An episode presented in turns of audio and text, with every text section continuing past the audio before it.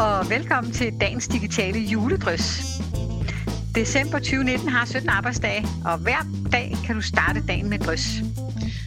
Tænk læring digitalt, det er en podcast om mod, metoder og værktøjer, når du udvikler digitalt undervisningsmateriale. Og vi vil gerne både tale om undervisning som motiverende og effektiv og individualiseret, og om hvordan digital understøttet undervisning kan inspirere dine deltagere, det kan være elever, studerende eller kursister, inspirere dem til at navigere i og erobre et fagligt område.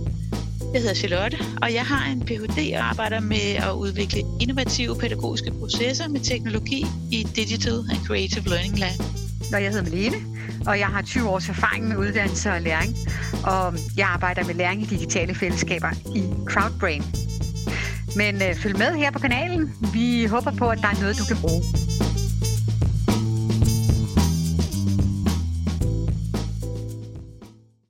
Hvordan øh, kan motivation understøttes digitalt? Det er den overskrift, vi har sat for dagen i dag.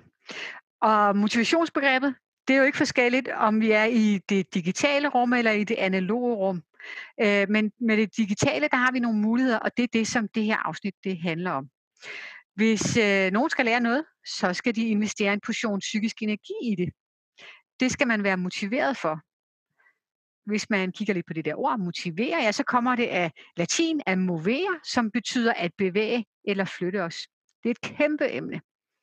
Men øh, det vi tager udgangspunkt i her øh, i dag, det er den der self-determination theory, som handler om noget, der fremmer motivation, nemlig autonomi, kompetence og relationer. Øh, men lad os starte med det der autonomi. Og Charlotte, har du ikke et godt eksempel på autonomi? Det, det tror jeg nok. Øh, ja, så autonomi, det er det her med friheden til at kunne vælge selv, hvad man gør, og føle, at man ja, man har friheden, øh, og der ikke er nogen, der presser noget ned over hovedet på en. Så for eksempel, øh, hvis man nu vil prøve på at fremme motivation som underviser over for sine deltagere eller elever, så kunne man for eksempel vælge at give dem lov til at sætte sin egen læringsmål inden for et eller andet fagligt emne. Det kan medvirke til, at eleven føler, at der er en eller anden form for frit valg, og det her frie valg gør også, at der bliver en eller anden form for variation. Man kan vælge sin egen variation, og det vækker måske igen noget nysgerrighed og interesse hos eleven. Hvis nu man tænker digitalt, så kan man for eksempel lægge flere mulige læringsstier ud, altså man sådan giver forskellige veje at gå igennem læringsmaterialet, måske forskellige måder at arbejde på, som eleverne foretrækker. Og så kan man ja, så lade dem vælge, hvad det er, de har lyst til at kaste sig over det er jo også noget af den mulighed, man har i problembaseret læring, hvor man igen inden for et eller andet bestemt fagligt emne vælger forskellige ting, man kan arbejde med, og så lader eleven skabe deres egne personlige projekter. Lige nu der har jeg nogle elever, der arbejder med at skabe øh, virtual reality oplevelser, mm. og selvom det er, er bestemte ting, jeg beder dem om at gøre inden for noget fagligt, så bliver det meget personligt, det mm. som øh, de får ud af det, og de synes, det er rigtig skægt. Altså, ja. så, så det er jo en måde at motivere på, og med at skabe et frit valg der.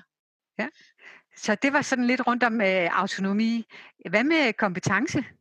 Ja ja, det er jo det, vi prøver på at opnå i det hele taget øh, i undervisningen, det er at bygge kompetence, så det er jo sådan en grundlæggende ting, men det er jo også et menneskeligt behov, det her med at tilegne sig noget nyt, og hele tiden blive klogere, tage nogle klogere valg, og så i det hele taget, eller det er jo det læring, så skal hjælpe en til, forhåbentlig, hvis man synes, det er interessant. Så øh, det handler om at opbygge en tro på, at man kan tilegne sig et felt, et emne. Og når man så som underviser prøver at tilrettelægge det, så handler det om, at opgaven skal være overskuelig. Man stiliserer det, så, så eleven kan tage det i mindre skridt, sådan så de får en oplevelse af, at de er kompetent, fordi de klarer hvert af de her skridt, så de kan få sådan en masse små oplevelser af succes. Og øh, feedback, det er jo på en måde en del af den mekanisme, at det her, man, man giver formativ evaluering, man fortæller, hvordan synes jeg, det går som underviser, det du laver, så får eleven en fornemmelse af, at jeg er på rette vej. Det er jo også noget, man kan diskutere. Det er jo ikke altid, man er enig om det. Men det her med, at man får en fornemmelse af, at man magter opgaven, så øh, i det digitale rum er det også rigtig vigtigt at tænke, tænke feedback. Det er jo øh, faktisk en af de ting, der gør, at spil, at man snakker meget om spil øh, og læring. Øh, spil, de virker på den måde, at de kan bryde opgaverne ned i små dele, og hvis man øh, gør noget forkert, så får man feedback på det. Man får også feedback, positiv feedback, når man gør noget rigtigt.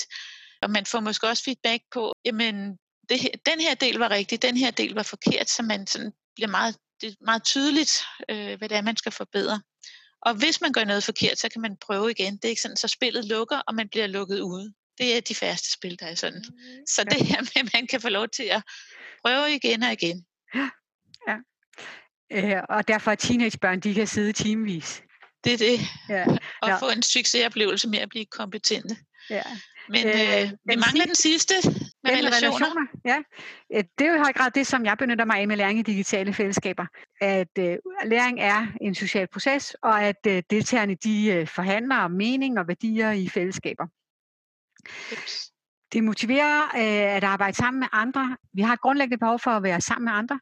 I de digitale fællesskaber, der sidder folk typisk på hver deres arbejdsplads eller forskellige steder rundt omkring øh, i landet, og øh, så mødes de i det her digitale videokonference og arbejder sammen på skærmen.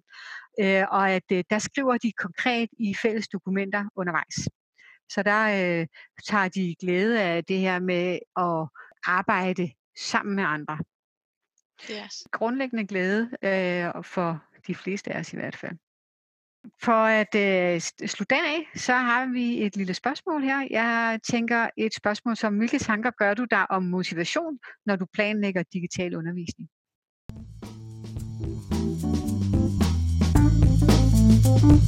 Vi vil rigtig gerne høre din mening om at tænke læring digitalt, så deltag gerne i debatten. Og tak fordi du lyttede med på dagens digitale drøs.